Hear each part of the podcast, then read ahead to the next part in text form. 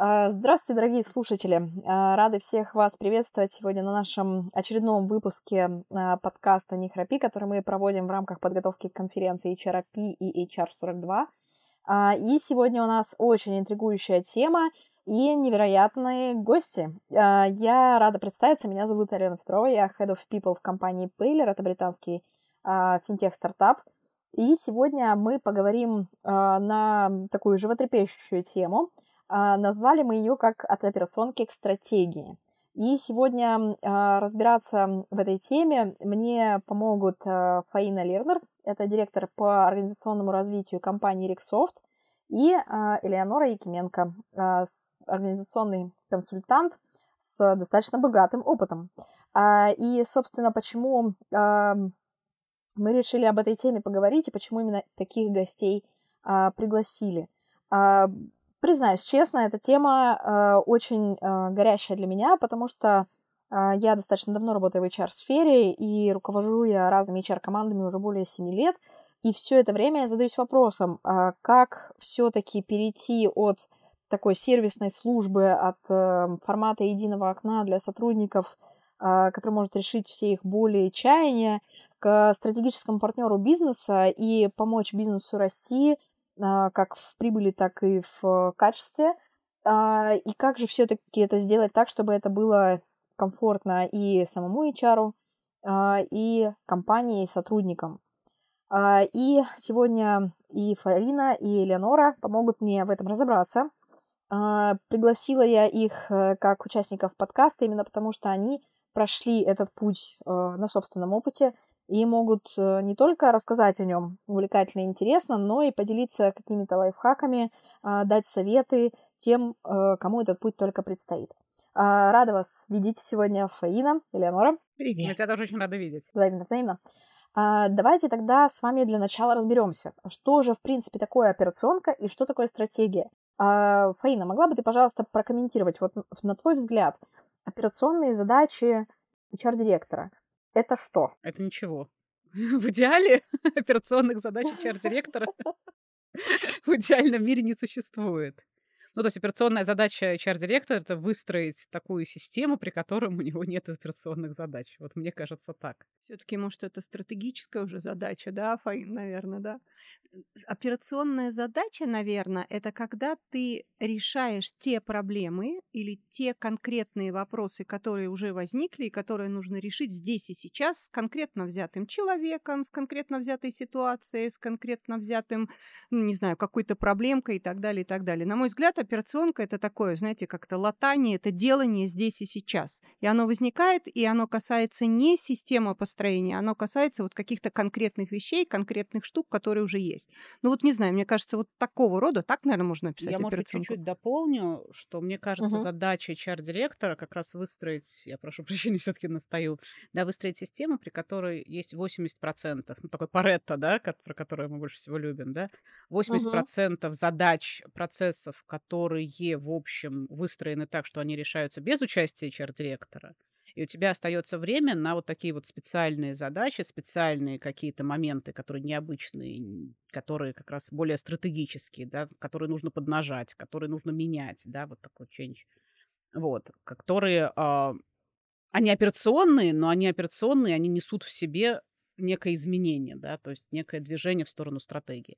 Потому что когда ты погружен вот в эти вот 80%, то, конечно, у тебя нет никакого времени на то, чтобы э, думать об изменениях. Поэтому как-то так. Угу. Да, согласна. Часто видела ситуацию, когда, э, ну, условно HR, да, назовем вот так, название может быть разное, э, пытается там HR-стратегию на следующий год продумать или какой-то бизнес-процесс прописать, настроить, оптимизировать. И тут же он вынужден э, просто а, тонуть под э, огромным количеством запросов от сотрудников от э, «мне нужно пойти в отпуск, где написать заявление», а, до «кажется, я хочу уволиться, срочно мне выдайте все мои деньги» и так далее. И вот э, как, как найти вот, вот эту точку временную, да, или от чего она еще зависит, да, в какой момент HR должен перестать заниматься операционкой, и должен все-таки начать заниматься стратегическими вещами. Как ты считаешь, Эля? Ты знаешь, на мой взгляд, вот Ты говоришь, где эта точка? На мой взгляд, точка начинается в голове. С, с, с, с, с понимания, что есть моя роль и куда я должна посвящать свое время. И дальше это внутренний выбор. Потому что это очень трудная штука сделать правильный внутренний выбор, чему я посвящаю свою интеллектуальную деятельность и что я, например, осознанно не делаю, кого я не спасаю, где я не решаю вопросы. И вот для того, чтобы перейти вот сюда на сторону стратегии, ну, на мой взгляд, вот первая история — это очень четко понять, что такое стратегическая работа руководителя. И, ну, вот э, что такое для меня, например, стратегия, да? Для меня стратегия — это прежде всего, куда направлен мой фокус внимания, именно с точки зрения, например, вот цели. Цели не HR меня должны волновать, меня должны волновать цели компании. То есть я думаю, как компания достигает своих целей и что я уже со своей точки зрения, как э, человек, управляющий человеческими ресурсами, могу сделать, но опять же на системном уровне. Вторая история – это вот, опять же, система построения, это стандарты, это процессы. Это сделать так, чтобы вот эта штука существовала вне зависимости от каких-то отдельных взятых человеческих людей. Там делает это Иван, Сергей там и так далее, но делает это, ну, то есть это у нас построено. Третья часть – это, наверное, ответ на вопрос э, думания про что? Думание про эффективность и результативность этих процессов, систем, взаимодействия. Да? Ну, то есть мы думаем о каких-то качественных характеристиках там, того, что мы деливер. Ну и четвертое – это думание вперед да, то есть каким образом, что нужно, что понадобится компании, людям, системам завтра, что, что я должна начать уже там, ну, там, строить сегодня. Вот как будто бы для меня вот, вот эта точка, это вот осознать и действительно понять это. А, а это вот, вот оно есть моя задача, куда я должна свои мозги прилагать.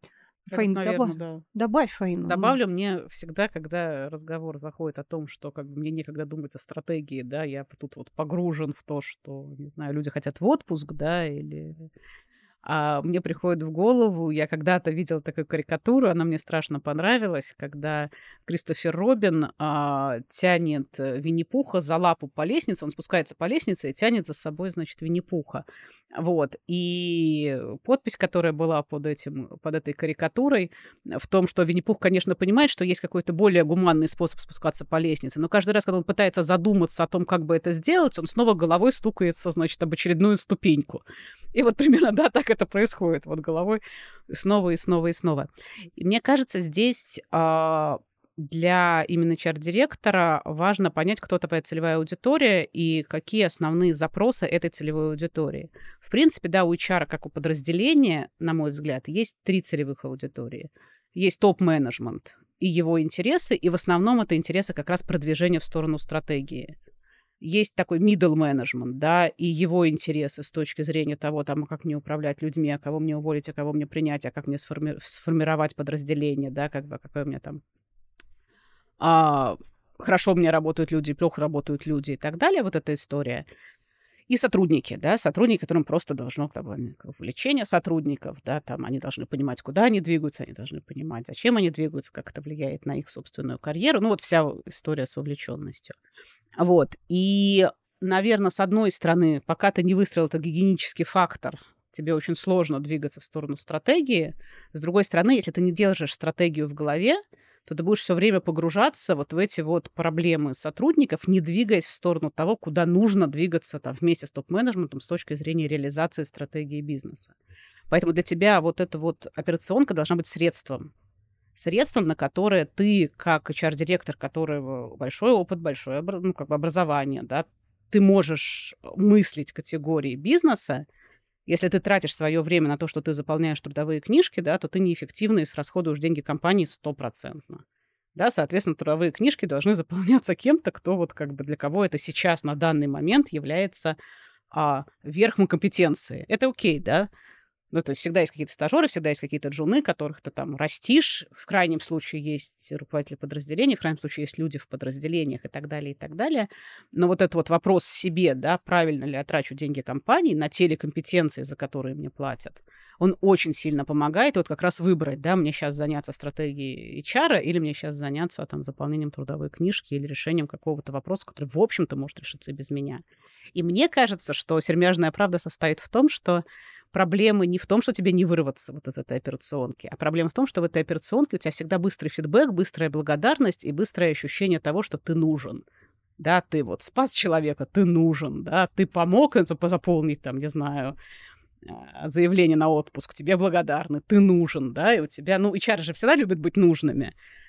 А ты написал стратегию, ты через три года что-то, может быть, реализуешь, если повезет, да, там экономика, твой топ-менеджмент и все такое построится, никакого фидбэка ты от этого долго-долго-долго не получишь. И вот этот вот выбор, да, стратегический, он состоит в том, что я отказываюсь от быстрого фидбэка и от вот этой вот нужности ежедневной, в сторону того, что я верю, что я могу поддержать и помочь стратегии компании. То есть я полностью с Элей согласна, что оно в голове. В первую очередь решение того, что я занимаюсь стратегией, а не операционкой, оно в голове. Я, кстати, очень согласна вот с этими двумя пунктами, да, про, про фидбэк я еще хочу развернуть эту мысль, а про эм, зато ли мне платит компания, это вот, кстати, всем, кто нас слушает, тоже подтверждаю, что это то, что точно работает. У меня несколько раз была такая история, когда я э, своим э, там фаундерам, например, говорила, что слушайте, э, вот то, что я там сейчас, э, по вашим словам, должна делать, э, может делать человек с зарплатой там в три раза меньше, чем у меня. Причем делать, возможно, даже лучше, чем я. Э, вы уверены, что хотите потратить, ну, так много денег на выполнение вот этой функции? Вот, даже если это там какой-нибудь очень крутой рекрутер, предположим. Вот, а по поводу фидбэка, это, кстати, очень интересная а, такая мысль, да, что, по сути, ну, может быть, прозвучит грубо, но это такой дешевый дофамин, да, когда тебе каждый день пишут там сотрудники разные, с разными вопросами, ты как бы подсаживаешься на эту иглу, Uh, и кажется, что вот, ну, а по-другому это, собственно, никак. Если я, ну, не нужна, значит, я, наверное, и, и не полезная, и вообще не платите мне денег.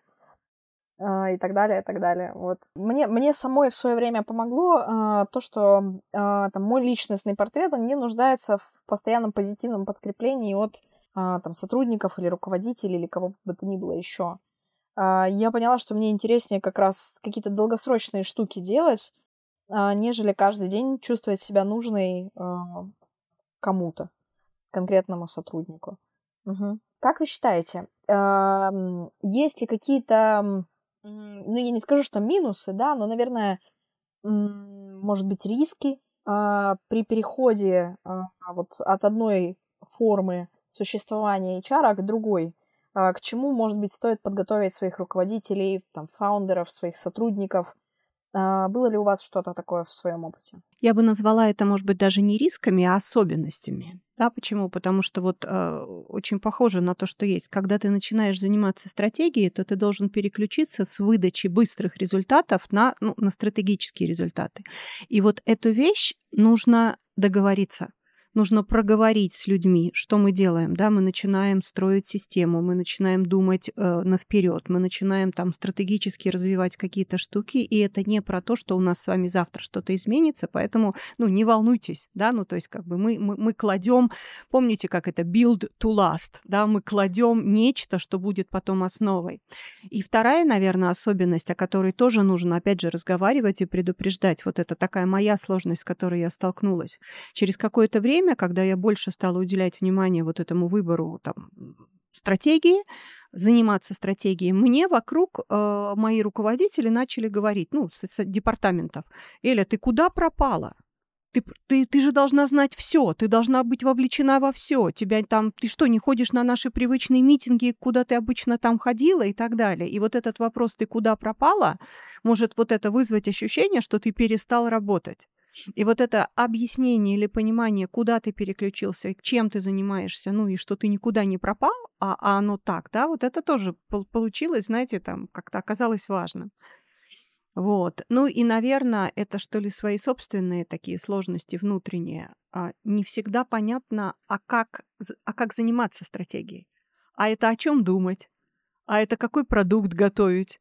А это куда формулировать, а, а, а с кем и в каком поле об этом разговаривать. Вот у нас есть, например, каких-нибудь, какие-нибудь операционные тактик-митингс, да, ну там же о стратегии не разговаривают, ну то есть и так далее, и так далее, да, то есть возникает некий вопрос, э, ну вот э, как это, ш, ну что, где, где вот это делать. Ну и, естественно, вопрос, что отпустить кому дать. Когда человек тебе приходит с вопросом, то вот этот, э, а кому можно передать или что сказать, потому что ты должен будешь сказать сейчас нет какой-то операционки, это тоже такая штука, которая потребовала, ну, скажем так, перепозиционирования внутреннего. Ну вот, вот это все особенности, которые влияют на твой имидж, потому что ты вдруг начинаешь быть каким-то другим, да? Ну то есть и это очень там странно для людей вокруг, они стараются вогна- вогнать тебя обратно в свое привычное состояние или ощущение. Мы тебя такую знаем, давай-ка давай решай наши проблемы.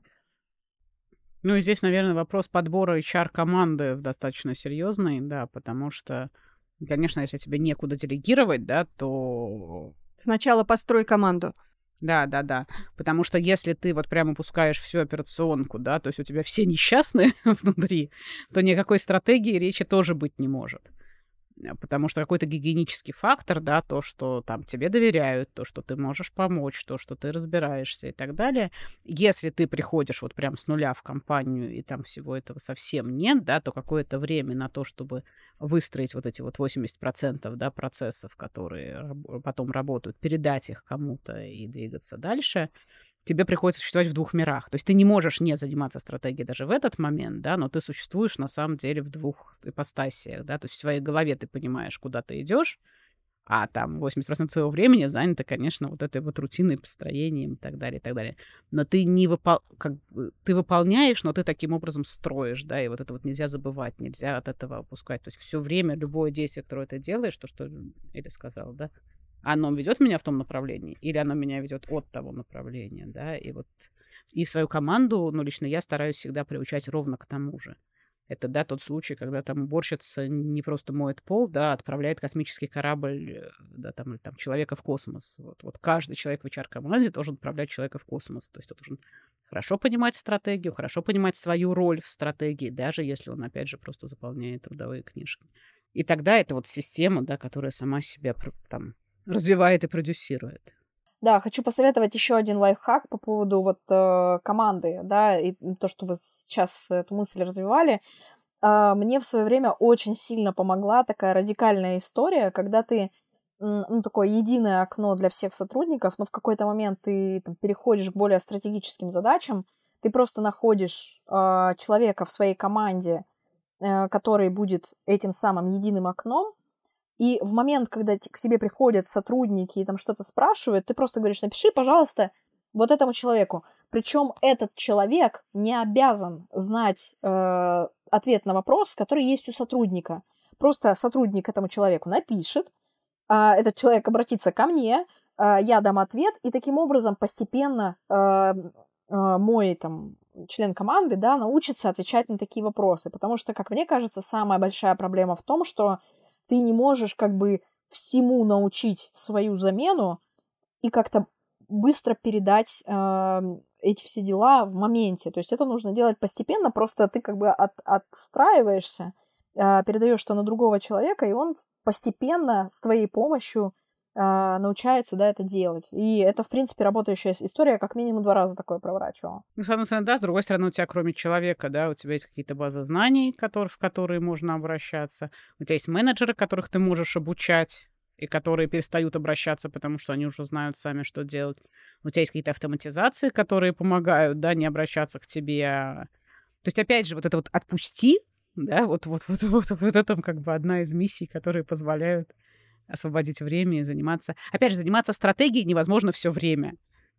Да, это же такой, как бы, то, то есть, когда у тебя этап изменений или когда у тебя этап построения, стратегия у тебя занимает очень много сил и времени. Но когда ты выходишь на какое-то плато, да, и вы просто двигаетесь в сторону, да, этой самой стратегии, то здесь у тебя есть уже возможность на то, чтобы там что-то тюнить, что-то улучшать, что-то там, не знаю, делать еще лучше и так далее, и так далее. То есть ты не всегда занимаешься вот прям стратегией на ближайшие пять лет. Это невозможно. невозможно. Или на три года, или на сколько теперь. Теперь на три месяца это уже стратегия, да? Да, да, да. Горизон, горизонт планирования 4 часа, я так обычно говорю. Да, да, да. Но тут, наверное, можно разделить, условно говоря, есть действие, я действую там по выработке или по стратегии, а есть еще вот такой, такой, что ли, другой шлейф я предложу, то, чтобы мы тоже подумали. А есть же еще просто стратегический привкус всего. Ну, то есть, условно говоря, мы делаем свою операционку, мы делаем свои задачи ежедневные, но что я делаю как фокус, что я как HR-директор держу, какой фокус внимания? Мой фокус внимания – задавать вопросы моим людям и людьми, и людям, с которыми я работаю, ну, вот в оперативных вопросах, следующие вопросы, да, а для чего мы это делаем? Да? А каким образом это должно решаться, если там наша компания будет расти или видоизменяться? Да? Ну, то есть придавать вот этот вот другой, что ли, горизонт и другую широту от э, мышления вот на эти же вопросы, которые мы решаем. Для чего? Для того, чтобы подумать вшире, вглубь, по диагонали и так далее. И окей, сделать вполне вероятно какой-то тактический ответ или операционное действие, но оно будет вписано уже вот в это стратегическое думание. Потому что, на мой взгляд, вот когда мы э, сфокусированно, как руководители, привлекаем внимание людей, с которыми мы работаем, э, к ответам или к думанию на такие вопросы, то мы э, такой какой-то стратегический подход к, к, вообще к мышлению формируем. А это, на мой взгляд, в общем, условно говоря, помогает ну, вот иметь вот это стратегическое поле как таковое. Вот, а это можно делать всегда и везде. Я хотела добавить, да, что э, Тут еще очень сильно зависит, наверное, тоже от руководителей, от там топ-менеджмента или от владельца, смотря кто тебя пригласил вообще да, в компанию, и их стиль мышления, да, потому что если их стиль мышления, что HR это тот человек, который там шарики и пиццу, да, и, и как бы и вдруг этот человек, да, приходит и говорит, а как мы вообще деньги зарабатываем, да, почему ты считаешь, что эта пицца, собственно говоря, добавит тех денег, которые мы зарабатываем, а не лучше ли эти деньги, да, потратить каким-то другим образом, то ты иногда взрываешь мозг, да, потому что человек от тебя этого совершенно не ждет, потому что как раз его представление, да, его уровень представления об HR, он и у него действительно не закрыты эти проблемы, он действительно очень хочет, чтобы была пицца, да. вот, но то, что с тобой можно вообще-то разговаривать на другом уровне, да, и ты действительно можешь дать какой-то там стоящий совет, рекомендацию, да, и вместе с ним простроить этот план, и потихонечку он тебя начинает зачагивать просто потому, что ему нужен и тогда ты уже начинаешь выстраивать вместе с ним стратегию, да, ну и как-то там вот операционка уходит. И не второй план, да, но как средство, опять же, а не как основная цель. Вот. А если ты приходишь и говоришь, а что мне нужно делать? Он говорит, ну, пожалуйста, сделай так, чтобы вот все были довольны, да. Ну, ты идешь, делаешь, чтобы все были довольны. То есть это очень часто у меня, например, было, когда на собеседованиях, я очень люблю собеседоваться, даже если не ищу всю работу, да, и не собираюсь никуда идти, но собеседование с владельцами и с топ-менеджментами — это всегда для меня огромное удовольствие, именно потому что ты понимаешь, как люди видят бизнес, да, и ты можешь вместе с ними, да, вот немножечко по-другому посмотреть вот на это видение бизнеса. И очень часто это вызывает шок, что, оказывается, он вообще не собирался с тобой в эти темы погружаться, да, и вместе с ними обсуждать, и вместе как бы там как-то, ой, а вот так вот я на это вообще не смотрел. Потому что он привык, что HR, которые приходят, говорят, поставьте мне задачи, да, что вы от меня хотите. А это уже не тот уровень, это уже не стратегический уровень, да, потому что если человек может поставить задачу HR, ну, значит, он на самом деле сам прекрасный стратегический HR, Ему просто не нужен человек такого уровня. Ты сейчас вот рассказываешь, и я вспомнила, каким образом, условно говоря, мой путь в стратегию-то был. На самом деле это не, мой, не был мой осознанный выбор. Не было такого. Я так работаю, работаю в операционке. Вдруг повзрослела и вдруг поняла, что да, вот я иду к стратегии. Все было не так. Как раз мой руководитель который задавал мне вопросы, да, ну то есть он как раз, вот очень важная фраза, может быть, она будет кому-то полезна, он говорил о том, что, уважаемые мои топы, ну, там, HR-директор, один из топ-менеджеров, вы представители компании в своем подразделении, а не представители подразделения в компании. Поэтому сначала вы думаете о компании, и только потом вы, после того, как мы обсудили цели, задачи, после того, как понятно, куда движется компания, вы вспоминаете про то, что вы руководители подразделений, и отвечаете себе на вопрос, что мое подразделение должно сделать для того, чтобы там двинуться вот тем целям, о которых мы только что договорились. Ну, то есть, по сути, меня заставляли начинать думать про другое. Или вот он мне тоже говорил, такой острый на словцо был человек. Ты не о том думай, как э, там снизить затраты, думая о развозке, а ты думай о том, как заработать прибыль компании. И вот ты приходишь, такой челлендж тебе дали, и ты понимаешь, что про развозку-то ты умеешь думать, а вот про прибыль компании, да, это действительно что-то другое. И вот, вот я вот этот, именно вот этот челлендж, именно вот это вот постоянное фокусирование, да, Элеонора, ты сейчас про что? Ты сейчас э, куда твой фокус внимания? Вот именно он перевел меня на, на понимание, что нет, судя по всему, меня ждут о другому. Поэтому это было не просто, это был но это вот я очень благодарна именно тому уроку, потому что благодаря этому, когда ты понимаешь, какой от тебя запрос, ты начинаешь пытаться ему соответствовать. Угу. Я хотела бы утешить всех, э, кто, может быть, сейчас подумал, что м-м, я-то пришла в компанию, там, или я пришел в компанию, в которой надо вот пиццу и шарики и все на свете. А, могу привести пример с моей последней компании, вот с, с текущей. А, примерно та же самая история. То есть я прихожу, я первый HR. А, конечно, чего ждет компания? Рекрутинга. А, но там уже в первый, второй, третий месяц я им показываю, что, ребят, слушайте, ну рекрутинг это, это прекрасно, мы это, конечно же, будем делать. Но помимо этого еще есть там адаптация, есть еще там personal development, есть еще там вот это, вот это, вот это, вот это. Я все это умею, давайте, мы будем это делать. И они, когда чувствуют, да, что есть такой потенциал, а, они сразу начинают этим потенциалом пользоваться.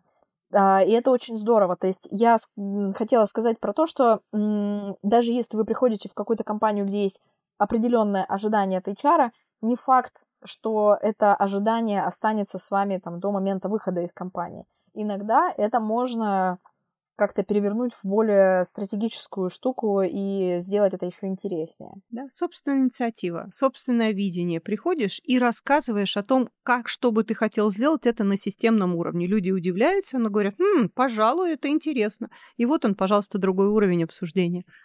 Точно, все в наших руках. Угу. Ну, здесь есть такой заход, который тоже могу порекомендовать. Да, есть такая фраза, что it's always lonely on the top, да, что топ-менеджер на самом деле очень одинокий человек, и его проблема состоит в том, что в основном все подразделения продажи, да, маркетинг, а, производство, ну, в разных бизнесах по-разному, неважно, да, у них есть свои интересы некие, да, и, как правило, они находятся в таком легком конфликте друг с дружкой. Маркетинг с продажами, опять, да, да производство там и с теми, и с другими. Вот, и все к нему приходят и говорят, они все не работают, они все делают абсолютно не то, вот как бы надо, вот помоги, вот как бы и ты, и ты, и ты. Да, и он, бедный, разрывается, и людей, которые способны вместе с ним посмотреть на big picture, да, вот на общую картину, на то, как это у нас вообще в целом-то взаимодействует, работает, помогает друг другу, да, их немного, а иногда никого. И HR вот такого, да, хорошего уровня, он должен стать тем человеком, который сказал, я объективен, да, я как бы, я хочу тоже строить бизнес, да, я вижу, да, у нас есть конфликты, мы их можем делать конструктивными, а бывают неконструктивные, да, как бы, а бывает, что мы можем это справиться KPI, а бывает, что мы можем справиться грейдами, а бывает, что мы можем справиться какими-то там ассессментами, а еще такими, еще такими, да, то есть он фактически может стать вот его бизнес-партнер, да, это топ компании, а вот дальше уже ниже, да, там может, да, может, нет. А как бы с топом компании, конечно, надо становиться партнерами. Иначе на стратегический уровень не выйти. Угу. Согласна. Um, как раз uh, говоря о вот этом стратегическом уровне, um, хотела бы услышать ваше мнение. Uh, назовите 3-4 компетенции, которые, как вам кажется, очень важны на этом уровне для HR. Бизнес-ориентированность, думание про бизнес. То есть э, это на самом деле навык. Это первое. Могу второе. Второе, третье тоже могу дать. Давай. Скажи, да. Ага, то, что мне да. видится, но это точно, это некая гибкость, ну или я пошире бы сказала, это способность э, давать результаты или действовать в неопределенности. Потому что стратегическое видение, еще раз, это про, про, про упорядочивание неопределенности и про создание структур в максимуме рисков и непонятности. Поэтому вот это умение легко, свободно да, находиться в ситуации, когда ну, не, не все в клеточке полосочку или в полосочку, да, то есть вот это второе, вторая вещь. А, третье – это вот именно такое перспективное мышление. Ну, его еще иногда называют стратегическое мышление, перспективное мышление, да, то есть как бы что это такое? Это умение задавать и отвечать на сложные вопросы, умение думать про, про риски, про варианты, да, некое сценарное мышление. Это вот легкость работы с целеполаганием, да, формулирование вот этих вещей именно вот, которые имеют отношение к движению вперед. Да, то есть вот, вот подобного рода мышление внутри себя это очень важно. Ну и, наверное, четвертый самоосознанность. Ну, он такой немножко... Он про что? Он про то, что я в моменте могу увидеть, а где мой фокус внимания. То есть я все время э, осознаю, куда падает мое внимание. Вот, вот, вот для, именно для прокачки такого страт, движения к стратегии, стратегии самоосознанность очень нужна. Хотя она всегда нужна. Да, да, да. Ну вот, Фаин, добавляй. Явно что-то тебе пришло в голову, да? А, как ни странно, мне кажется, что там топ-менеджер в HR, ну, в общем, в других тоже, но в HR тоже точно должен быть предпринимателем.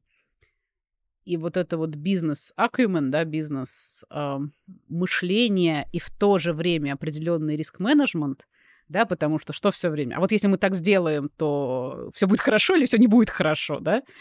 И, в общем, ты берешь на себя ответственность сказать, что да, все будет. Ты не уверен вообще ни, ни разу, да, но ты говоришь, я верю, да, вот я чувствую, или я посчитала, а я еще и посчитала и чувствую, и все будет хорошо, да, мы идем вот именно таким путем, мы отметаем, да, что такое стратегия, да, где-то действительно искусство чего-то не делать да, и ты опять же помогаешь, да, тому, что, окей, мы вот это, вот это не делаем, мы идем таким путем, все будет хорошо, как бы, мне, как бы, я в это верю, да, а если будет не очень хорошо, мы будем там поправлять по, по ходу дела. Это предпринимательство, в этом есть вот этот оптимизм предпринимателя.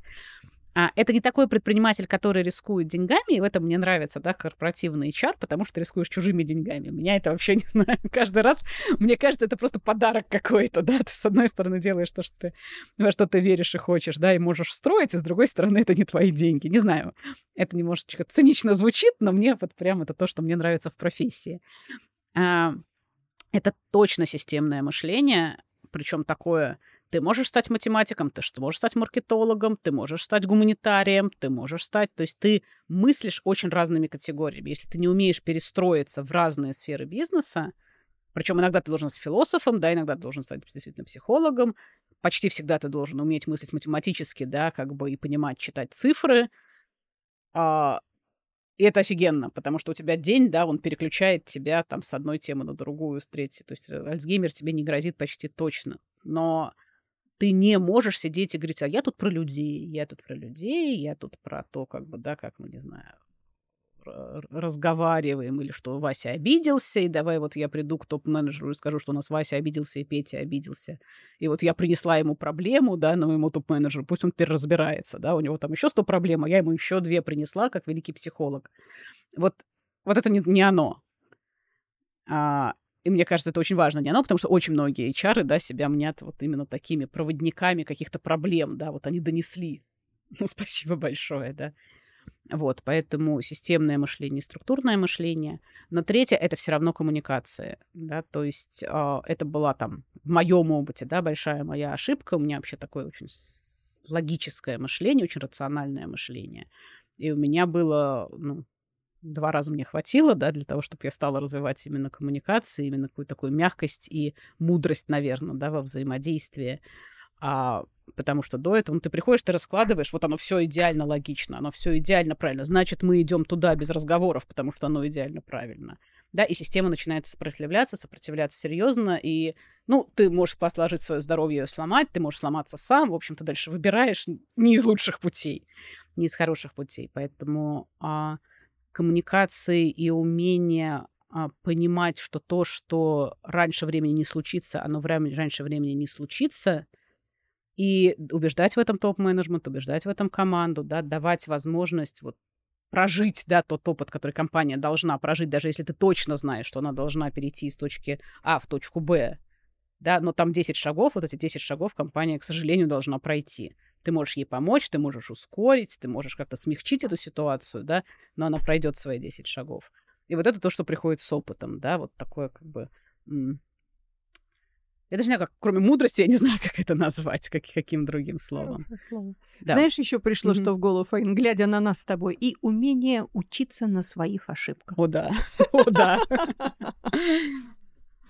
что как следствие, да, борьба с личным перфекционизмом, да, потому что ты в этой роли ты всегда будешь ошибаться стопроцентно, да, вот у тебя нет, нет шансов, да, делать все правильно, поэтому а, очень часто HR, да, они вырастают вот именно из таких вот отличников, да, отличниц, не знаю, да, там вот как бы перфекционистов, которые вот я все умею делать правильно, хорошо и так далее, а тут нету правильного. Ты всегда делаешь неправильно, да, но в идеале делаешь лучше, чем неправильно делают другие, да, и тогда у тебя получается вести бизнес быстрее. И учиться, да, и учиться на ошибках, это, конечно, ценно. Да, я, кстати, тебя, Фаина, очень понимаю в плане расти в, коммуникации, а, да, потому что вот э, не знаю, встречается ли у кого-то еще такая проблема, но я очень не, не дипломатичный HR. То есть мне часто говорили, что я там снежная королева, мать драконов и много чего еще.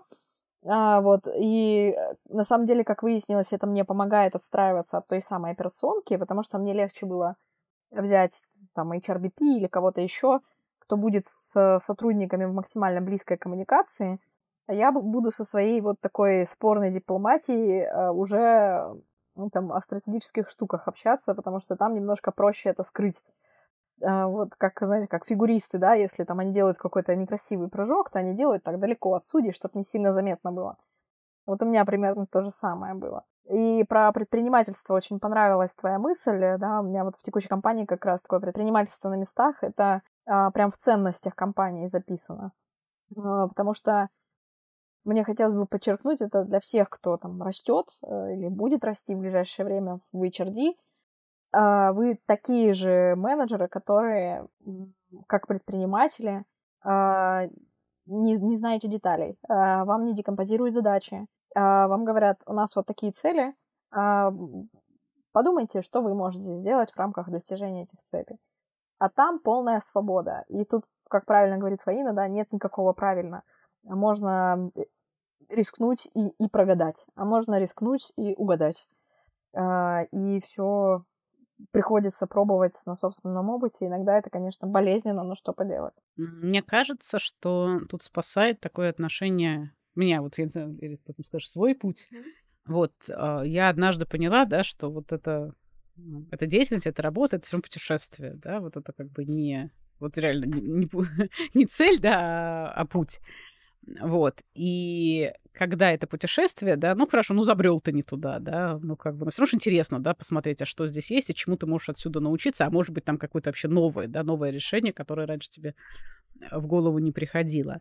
Вот, и с одной стороны, ты знаешь вектор, опять же, да, ты понимаешь, куда ты ведешь себя и компанию, но с другой стороны, а, вот мне психологически, да, вот если говорить про работу с неким стрессом, который, несомненно, тебе там на пути ждет, вот, то мне помогает, я вообще очень люблю путешествовать, да, и мне помогает отношение вот к этой работе именно как к путешествию, и, да, и к людям, как к спутникам, с которыми ты кому-то, кого-то доведешь до домика, да, кто-то пойдет с тобой до конца, да, как бы кого-то там ты должен вообще привести к какой-то цели.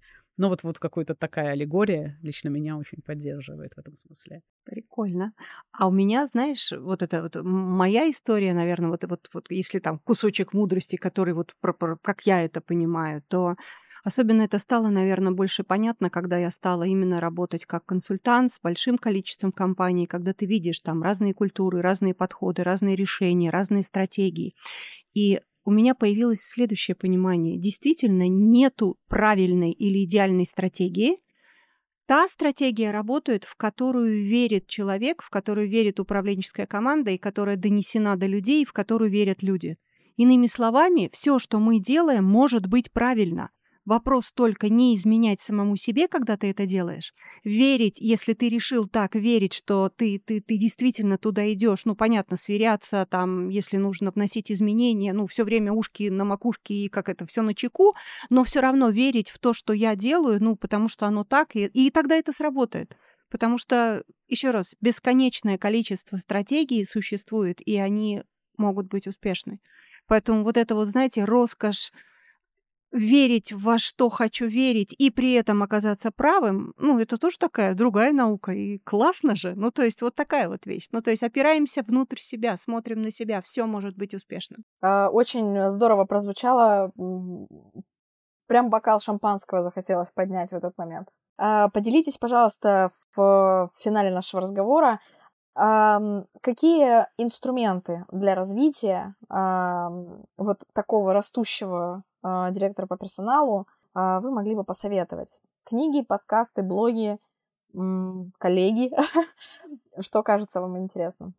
Для меня в идеальном мире я бы очень хотела, да, и мне кажется, это было бы правильно, чтобы HR-директора проходили стажировки и хоть немножко работали в каждом из подразделений компании. Ну или, в как, по крайней мере, в каждой из областей компании. Мне кажется, это школа жизни, которая э, на самом деле даст больше, чем блоги и все прочее.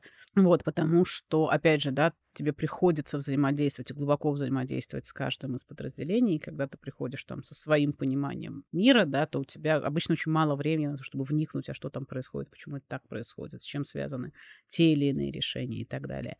Вот, поэтому если бы была возможность, да, иметь вот этот опыт, да, или наоборот, в HR приходить из других. Вот я знаю несколько HR, которые пришли из продаж, и это круто. Я знаю несколько HR, которые, кстати, пришли с большой четверки. Внезапно, внезапно это потрясающие совершенно люди, которые у них есть вот эта база, математическая база, системная база, структурная база. И если они при этом, в принципе, расположены к эмпатии, способны вот, вот, эту, вот эту сторону HR в себе развить, то из них становятся прям, ну, мне кажется, эксперты такого очень-очень высокого уровня, сильнее, чем если человек вот с нуля развивался только в HR, да, и не утруждался развитием в других областях. Я вообще не за развитие целенаправленного HR, я за развитие вот вокруг. Продукт-менеджмент, а, то, как строится мышление, да, там отчасти педагогика, естественно, да, или там как какие-то элементы психологии, математические модели, бизнесовые все истории, да, вот там предпринимательство или как строить бизнес, да, даже MBA, вот, ну вот, вот вокруг все. Мне кажется, тогда получается ценный HR, короче, HR-директор. Вот как-то так. Угу. Давай я добавлю. Вот мне кажется, второй это шаг, да, ну то есть точно прям вот то, что Фаина говорит, там написано кровью. И вторая история, например, если э, желательно иметь или найти наставника, ментора, кого-то, с кем ты разговариваешь о том, что не является твоим ежедневным полем деятельности. Тот человек, который показывает тебе, может быть, комплексность, большую широту, который с тобой делится чем-то, который рассказывает тебе об опыте, который заставляет тебя посмотреть на ситуацию по-другому, через вопросы или через личный ли пример, да, через какой-то вот такой челлендж там твоих суждений. И вот, вот такого рода беседы, причем это не обязательно, ну, это классно, если, например, есть какой-то старший HR, да, какой-то вот который работает на стратегическом уровне. Не обязательно HR, пускай это будет какой-то человек из другого домена, ну, то есть там руководитель другой функции или еще кто-то, да, но кто-то, кто на уровне там топ-менеджмента работает давно, долго и, в общем, всех шишек наклопотал. Поэтому, мне кажется, вот наставничество. Ищите наставников, ищите собеседников, ищите, ну, в том числе там, не знаю, в коучинг уходят э, многие опытные бывшие руководители, именно которые готовы делиться каким-то своим своим опытом как наставники, менторы и так далее. Так что, мне кажется, вот это второй, вторую историю, которую точно можно подумать. Где найти такого собеседника?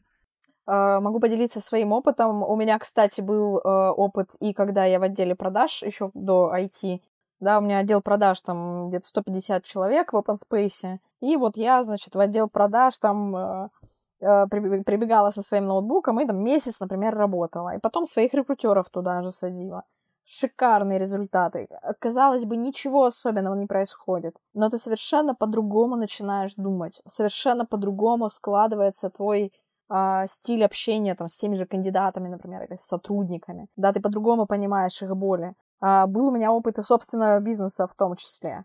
Да, это тоже очень интересный опыт для HR, как мне кажется, так? Когда ты понимаешь, ну, что деньги не растут на деревьях, да, и, и как они зарабатываются, каким потом и кровью там и так далее. А, поэтому, да, я, наверное, к вышесказанному добавлю, что э, не забывайте про ментальное здоровье, э, да, потому что очень важно, чтобы человек, который на высокой руководящей позиции находится, был очень стабильной, здоровой э, в психическом плане, в том числе личностью, да, потому что отсюда часто растут ноги всяких э, там а, дофаминовых игл и, и прочее, прочее. Да, я, наверное, добавлю, я так сказала, а потом поняла, что а, есть еще, да, там классика бизнес-литературы, которая... Это просто гигиенический фактор, да, про это, в общем, наверное, даже там неудобно говорить, а, но там, не знаю, какие-нибудь там Питер Дрюкер, да, какой-нибудь Дэниел Пинк, какой-нибудь Голдрат, который... Ну, вот есть такая, да, база, которую там можно добавить. А в моем опыте мне всегда тяжело вот это все читать, когда у меня все хорошо, зато я начинаю за поем читать подобные книги, особенно биографии, особенно биографии, опять же, не HR, да, топ-менеджеров, да, что они проходили там мои годы в GE, да, забыл, как его зовут, который а, там топ-менеджер.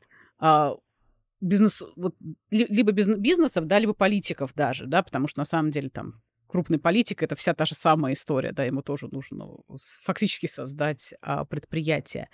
Вот. И вот тогда, когда тебе тяжело, Э, у тебя очень хорошо заходит подобная литература, и ты оттуда прям впитываешь, впитываешь, впитываешь, да, что то, что тебе ценно. У меня не получается ее читать, когда как бы я понимаю, что делать, когда я себя уверенно чувствую, когда у меня все хорошо с самооценкой, все идет. Ну, это моя, моя специфика. Может быть, есть люди более академического склада, которые способны, да, и в принципе это читать, и вот именно не просто читать, да, я молодец, я прочитал 50 книг в год, да, меня такая, я, в принципе, к такому подходу как-то очень критично, ну, скептически отношусь. Вот. А вот тогда, когда плохо, это прям друзья, которые помогают. И это то, что тоже там за несколько лет стоит накопить, просто чтобы понимать, а, ну, чтобы впитать скорее, да, какой-то опыт, не только свой. Добавлю один инструмент Фаины. Ходите на интервью и общайтесь с собственниками и генеральными директорами. Вопросы они задают, есть э, фокус внимания, который они дают, есть челлендж, который они делают. Ну, то есть, по сути, как только ты разговариваешь с человеком вот такого ранга, то ты совершенно по-другому начинаешь в том числе осмысливать свою реальность, свои ответы. Если у нас, помните то, что я говорила, есть самоосознанность, значит, мы вышли с интервью и стали думать, окей, какого уровня ответы я даю и на каком уровне от меня ожидают ответы, в чем есть несоответствие и что мне нужно прокачать для того, чтобы научиться мыслить именно на том уровне, от которого, ну вот, от, от которого от меня ждут. То есть это такая важная, классная штука. Ну и дам четыре книжки, вот которые, как это, знаете, как-то перечитываю, ну, то есть, на мой взгляд, да, вот Питер Сенге, «Пятая дисциплина». Естественно, Адизис, но не, не все его книги, а вот та, которая про управление жизненным циклом корпораций. А, антихрупкость Талиб.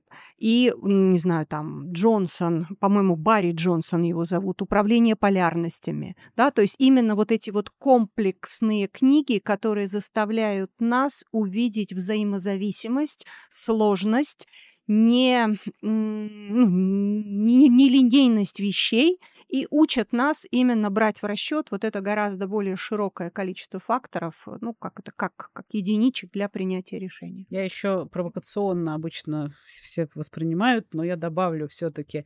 Я очень люблю как книгу по менеджменту Макаренковскую э, педагогическую Педагогическая поэма. поэма. Я да, считаю, да, что да. это основа основ вообще всего менеджмента.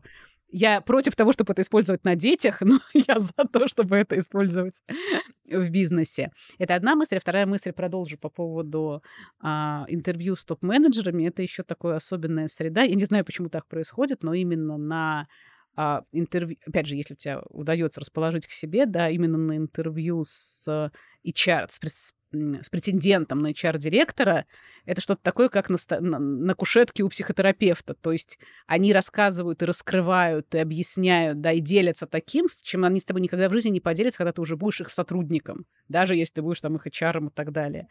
Вот. И это очень ценно, если ты все-таки там присоединишься к этой компании, будешь с ними работать, это очень ценно запомнить, да, и вот у себя заложить именно то, что говорится на интервью. Может быть, не очень относится к нашей теме, но вот такой совет, но который зато очень прям, мудро и да, круто. очень рекомендую. Вообще просто, да, да, да. Так что берем, берем в расчет, берем. Берем. А, хочу добавить еще к вашим рекомендациям а, для тех, э, кто, как и я, э, больше склоняется в сторону отечественных авторов. Могу порекомендовать Владимира Тарасова «Управленческая элита». Это такая серьезная работа достаточно, но очень интересная о том, как э, Владимир, собственно, сам э, пришел на производство и начал там э, наводить управленческий порядок. А, безумно интересно. А по поводу твоего высказывания, Фаина, про Макаренко, могу рассказать забавную историю про то, как я только пришла в IT и спросила у своего ментора из другой компании, мол, вот прихожу к айтишникам, чтобы мне такое почитать, чтобы мне их лучше понять и лучше там с ними коммуникацию настроить. И он мне сказал, когда ты приходишь в IT, первая книга, которую ты должна прочитать, это Юлия Гиппенрейтер э, «Говорить с ребенком как». О, да. Э, вот, э, по, поэтому всем рекомендую, очень помогает мне этот совет до сих пор.